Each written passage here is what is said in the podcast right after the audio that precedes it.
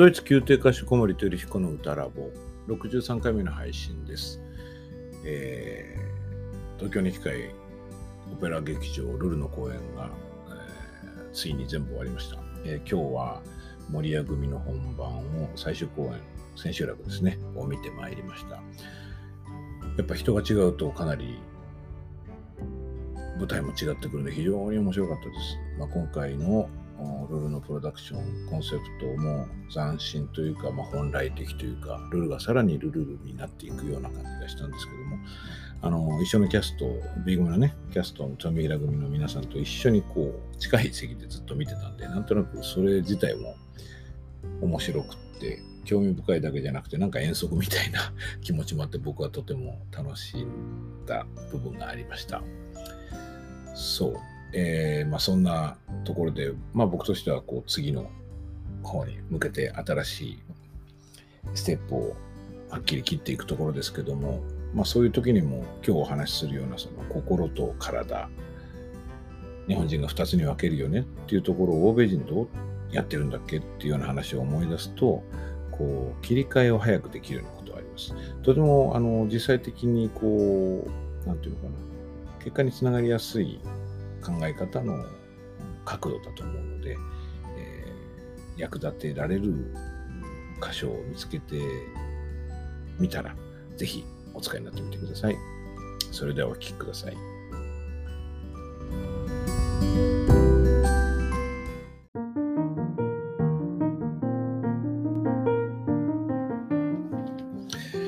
うんつをバイター、エトセトラのコーナー今回3連続でお届けしようと言っているその2回目になります。え1回目の昨日は文人思想についてお話ししました。これはあの自分という存在を分けるっていう意味で非常にセンセーショナルだったんじゃないかなと思います。それですごく、うん実際のところに即してるというか分かりやすいんですよね。それによってこう自分に対する理解が進むっていうところがすごくあると思います。えーその、まあ、文人を分けるというようなことですけども今日のお話もそういう分けるお話です。どう分けるかというと,、えーっと分かりやすく言うとですね日本人が、えー人間存在をこう2つに分ける体と心に分けて考えることが多いのに対して欧米の人たちはですね3つに分けることが多いと。その2つと3つの差はどこにあるのか、えーどうしてそういうことが起こるのか、じゃあ我々も2つじゃなくて3つに分けたらどうなるのか、みたいなことを考えていきたいと思います。えっ、と、これ、あの、切断道というシリーズでやってますけれども、これはまあ覚悟表明を以前にしたんですが、えーちょっとそこをおさらいしておきますと、切断っていうのは本来、えー不正社会、ヨーロッパの方の考え方というか、かつ、うん行動原理ですね、えー切断。それに対する、東洋が方眼、包み含むということですね。それは母性社会。日本は母性、東洋は母性社会で、西洋は不正社会とざっくり言っております。で、あの、おさらいとしては、その、これが、いろんなアプローチがあるんですけれども、一つの考え方として分かりやすいのは、宗教の方からの成り立ちで考えていくと、割とすっと理解ができる。えー世界三大宗教の中で、えー仏教だけが多神教で母性、えー方眼の原理を持っている。その2つ、あそれ以外のあ仏教以外の2つのキリスト教とイスラム教は一神教、神様が一一人というか、唯一の神。それでこれは不正社会、父の方ですね。そして切断原理が働くと。なぜならば、神が唯一の神なので基準が一つしかなくてイエスの方がはっきりしてるわけですね。ある意味ドライでサバサバしていて、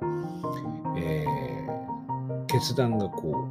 う折りやすい。だからあの欧米のね人たち見てこうイエスのはっきりしてるよなって思うことありますよね。我々がうんどっちかななんて言ってる時にですね。スパッとこう潔く判断をしていくのがどちらかというと西洋の人たちだと思います。えーまあ判断がねすぐできるできないっていうことで言うと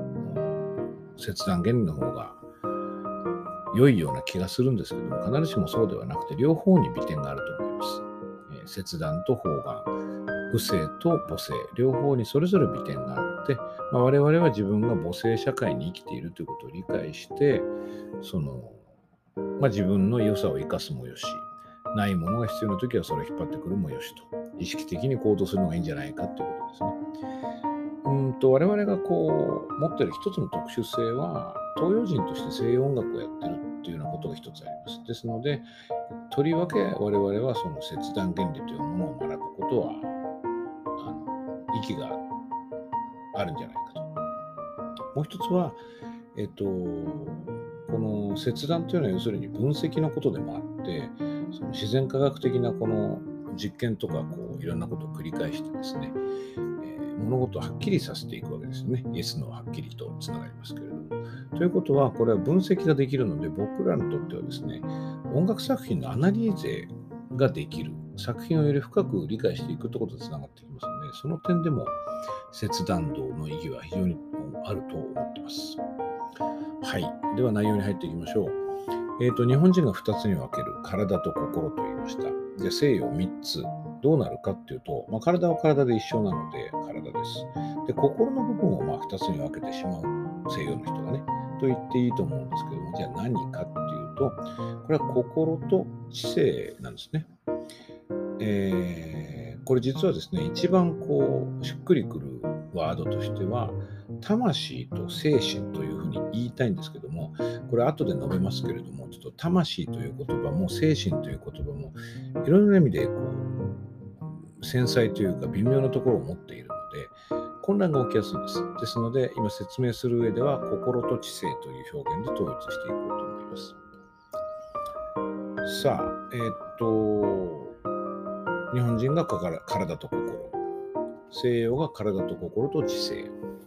要するに心を2つに分けてパカッとね、えー、2つ心と知性というさらに小さい、えー、パーツに分けていくとこの分類方法の違いはどこから来るのかというとやっぱりその切断の強さ、えー、西洋の方が切断することがより強く行われるので分けるんだと思うんですよね。で、僕らもですね、実は知ってるんですよ。それを西洋の人ほど意識しないことが多いので、なんとなくうやむやにしてしまうことが多いだけで知ってはいる。感覚の中にあります。で、それをさらに意識するっていうのが公共の試みですけれども、その、じゃあどう明らかにするかっていうことですよね。えっ、ー、と、まあ、定義してしまえば、えー、心、一つだった心じゃなくて二つに分かれた西洋的な心と知性この違いは何かっていうと、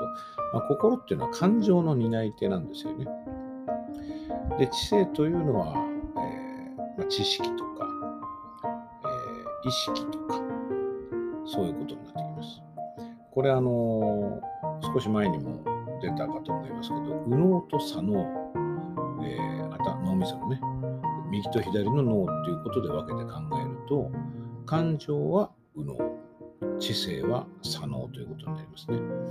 これ、あの母音と声の違いのところで言ったと思いますけど、声があの右脳、感情、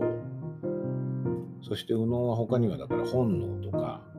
まあ、音程とかそういうことが含まれてきますよね。で、左脳の知性、これだから意識、あの母音と声で言うと母音の方でしたね。だから言語中枢が左の左脳にあるってことはもうはっきり分かっていることなので、そういう意味で、右脳と左脳という考え方をここに持ってくるのもいいと思います。つまり日本人は脳一つで考えてるって言ってもいいのかな。西洋人は右脳と左脳に分けて感情と知性を分けて考えていると。で、その右脳と左脳のファンクションって何なのってことを今一応言ったんですけども、もうちょっと例をとってね、あの行動に即して考えるとどうなるのかなっていうと、まあ、例えばダイエットしてる時にね、ま僕も甘いもの大好きなんですけどね、食べちゃいけないなって思いながらも食べたいなと思う。今日はもう十分カロリー取ってしまって、もう甘いもの食べない方がいい。って知性は分かってるんですよね。でも食べたいっていう感情は、だからといって消えないわけです。食べない方がいいって分かった時点で食べたいって気持ちがすっとなくなるんだったらこんな便利な話はないわけですよね。食べたいわけです。だから右脳と左脳の綱引きになりますね。心と知性の綱引きということになるかもわかんないです。なので結局食べちゃうと。食食べてがっかりしたりとかね、そのがっかりっていうのも感情ですけれども、その、右脳と左脳、え、ー、と、心と知性のその矛盾というか、乖離によって苦しむことって本当によくあると思います。今、ダイエットの話もそうだけれども、あの、まあ、例えば、お付き合いしてるパートナーがね、いるとする。で、例えばこう、知性の方ではなんとなくいろんなことを判断して、人によっていろんな基準があると思うんですけど、まあ、外見とか収入とかもなんかそういう判断基準になるんですかね。あるいは自分をどのぐらい好いてくれているかとか、うん、なんでしょうかね。趣味が合うかとか、まあ、いろんなことですね。でそういう、まあ、打算っていう言葉に置き換えてもいいのかもしれないけど、知性で判断したところが、例えば、うん、この人とはもう付き合えない方がいいなって思ってても、感情の方が、でもやっぱりっていうことあるわけですよね。これ本当に古今東西あちこちのラブドラマで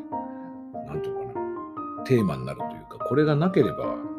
そういう複雑な話にならないし逆にドラマっていうかこういう我々オペラなんかやる場合の担い手として考えるとそういうドラマっていうのは面白くならないっていう言い方をしてもいいですね。まあ、実際本人たちは面白いとこじゃなくて非常に苦しんでるわけですけど別れればいいのにって自分でも思ってるんだけど別れられないみたいなことですかね。まあ、オペラでもよくありますよね。カルメンなんか、あのホセなんていう人はやっぱり知性もちゃんとあるわけで、あの刺しちゃいけないって分かってるはずなんですよね。でももう自分が自分で止められないわけですよね。これがだから心の動きが知性を凌駕してもコントロールできなくなってしまって、その肉体、体の方がそれに突き動かされて結局カルメンを刺してしまうということになりますかね。まあ、大体これでね、2つのファンクションの違いは分かると思うんですけど、もうちょっと別の角度から言ってみると、例えば美しい夕焼けを見たときに、ああ、綺麗な夕焼けだなと感じてるのは、心の方なんですよね。感情の方ですね。それで、それを次の日になってまた思い出して、ああ、昨日の夕焼けが綺麗だったなって思い出してるのは、知性の方なんですね。記憶ですから。でもその知性がこの記憶を呼び戻して美しい夕焼けを思い出した時にもう一度その心の方も温まるというようなことがあるのでもちろんこの、えー、心と知性右脳と左脳ってことはこういうふうにコラボしてるわけですよね。ただそれを一つにしないでファンクションを分けるといろいろいいことがあるよということです。どういうことがあるかっていうとやっぱりその成り立ちについて理解が進みますよね。どうもなんかうまくいかないんだよね。みたいな感じで思ってることがですね、まあ、さっきのホセの話もそうだし、ダイエットの話もそうだけども、そういうことかって分かると、まあ、避けることができるようになってくるかもしれない。あの、ペット、歌う自分をペットと思いましょうみたいな話をよくするんですけども、これちょっとあの次の話と関係ありますが、大体こう自分っていうのはそのさっきの甘いものを目の前にして自分の感情と一緒で思い通りにならないものですよね。でもそれがなんとなくうまくいかないと思うか、あ知性の方はダメだって分かってんのに心の方が分かってないんだなと思うとあの策も立てやすいんじゃないでしょうかね。えっと演奏の時の話で言うと、まあ、よく言われるのは頭は冷えてクールに心は熱くなんて言いますよね。いくらだから計算通りに言ってても心が冷えてて何の面白みもない演奏だったらこれ聞いててもつまんないんだけども心が熱いからといって頭まで熱くなっちゃって全くコントロールできてない演奏を聴かせるとなんか自己満足でやってるなみたいになるわけですよね。だからそこを引き離すことでだいぶ、えー、コントロールができるんじゃないかなと思います。あのー、まあ、僕なんかもオペラやってるとですね演奏中にこの本番の舞台で、まあ練習でもそうですけども、涙が出てきちゃう時って結構あるんですよね。で、初めてそのオペラの稽古とか、本番とかそういう時に涙が出てきた時っていうのは結構自分でもうろたえたというか、いや、これ演奏をプロとしてやるのに、そんな感情にこの突き動かされてていいんだろうかと。整理できてないなと思って、まあ、落ち込んだり困ったりしたんですけども、まあ、しばしばあるもんですから、やっぱりそういうね、あのドラマティックなものを歌ってると、どうしても感情が動いちゃいますよね。で、今ではこう泣きながらでも結構、冷静さをどこか保って、もう涙ボロボロ流しながらでもこう、例えば発声技術のコントロールもそこそこしながらですね、歌えるようにはなってきてます。でやっぱりあの心が泣いてるわけで、えー、知性が泣いてるわけじゃないんですよね。でそこが知性の方がこう手綱を握って、あ、泣いていいけど、そこまでにしとけよ、みたいな感じでこう、手綱を引く。まあこれも綱引きですね、さっきのね。あの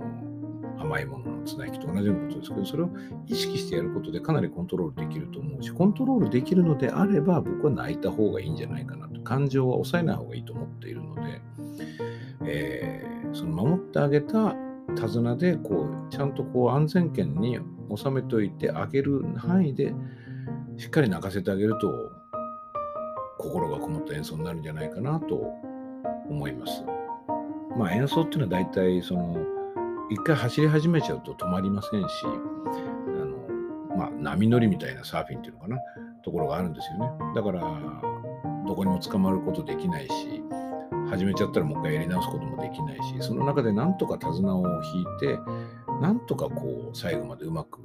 ソフトランディングに持っていくしかないわけですよね。なのでその心と知性の綱引きをいつも考えてるとコントロールはしやすくなると思います。えっと、まあ、さっきあの混乱を招くので魂と精神という言葉はちょっと使いませんって言ったんですけども、そこの説明を最後にしておきたいと思います。えっ、と、これね、例えばドイツ語ですと、えー、心と、うん、知性っていうのは、えー、そのままつつ、あのー、直訳すると、ヘルツとインテリゲンツになるんですよね。インテリジェンスなんですね。で、英語でも、えーと、ハートとインテリジェンスになっちゃうんですけども、あのー、本来これがいいよって言ってるワードでは、心が魂、知性が精神なんですね。で、ドイツ語だとこれが心の方は、えー、ヘルツっていう言葉だけども、魂はセールですね。で、えー、知性の方は精神というふうに言うと、知性はインテリゲンツなんだけども、精神というのはあのガイストということになります。英語だとこの2つは、え、ソウルとスピリットなんですよね。でスピリットとソウルっていうものを例えば日本、えーと、英和辞典で調べるとここがすでにも混乱してくるんです。でどうしてか今ちょっと説明を試みてるんですけど難しいのは、えーとそもそも魂という言葉と精神という言葉が本来ははっきり違うものを指してると思うんですけれども説明の中で混ざってきちゃうんですね。これ日本人のその方眼の、まあ、混ぜてしまうというかはっきり切らない癖が辞書にも出てるなと思ってます。まあ、それであえてその誤差が少ない心と知性ってことを使ったんですけども本来この問題を深く考える上ではこの精神と魂っていうワードのえー、お避けては通れないんですね。え、ー、と、心にあたる魂の方行ってみますと、まあ、まだ心でもいいのかな？心というのを、例えば広辞苑で引いてみると、えー、人間の精神作用のもとになる、知識、感情、意識の相対、体に対するものなんてのがあって、資料、思惑、気持ち、心持ち、思いやりなんていうのが出てきますね。で、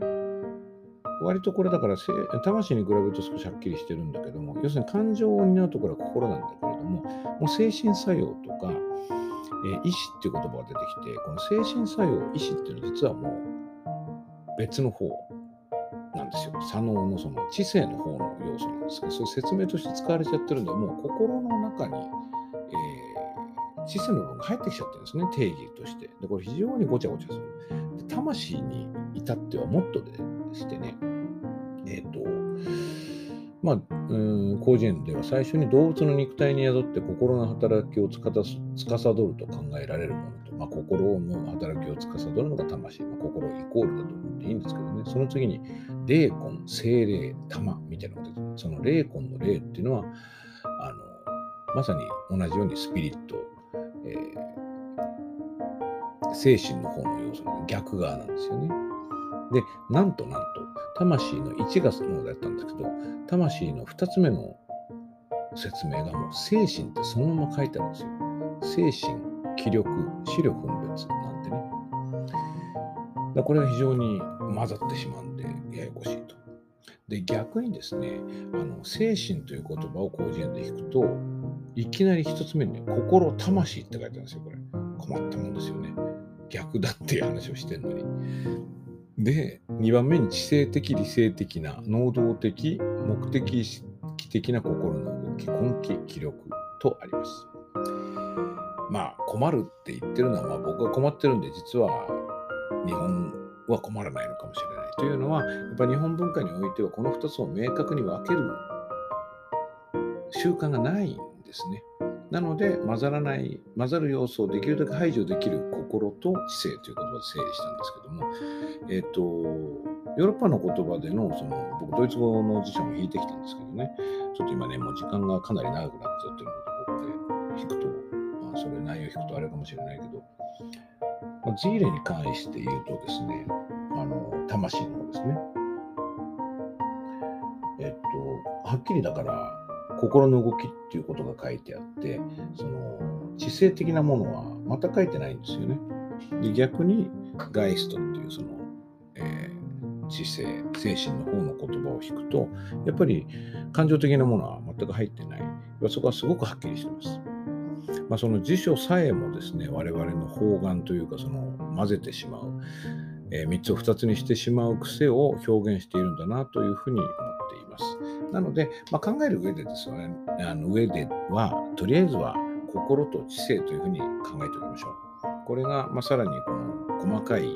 ニュアンスを伴ってこう説明ができる段階になってくるといいなと思っています。ですので、まあ、魂とね、えー、精神という言葉がこうボキャブラリーとして定着するぐらいまでこの切断道の話できたらいいなと思っています。はい、今日はかなり長くなりました。えー、日本人は心と体と2つに分けるけれども、えー、欧米の皆さんは心とあ体と心と知性3つに分けますというこの比較のお話でした。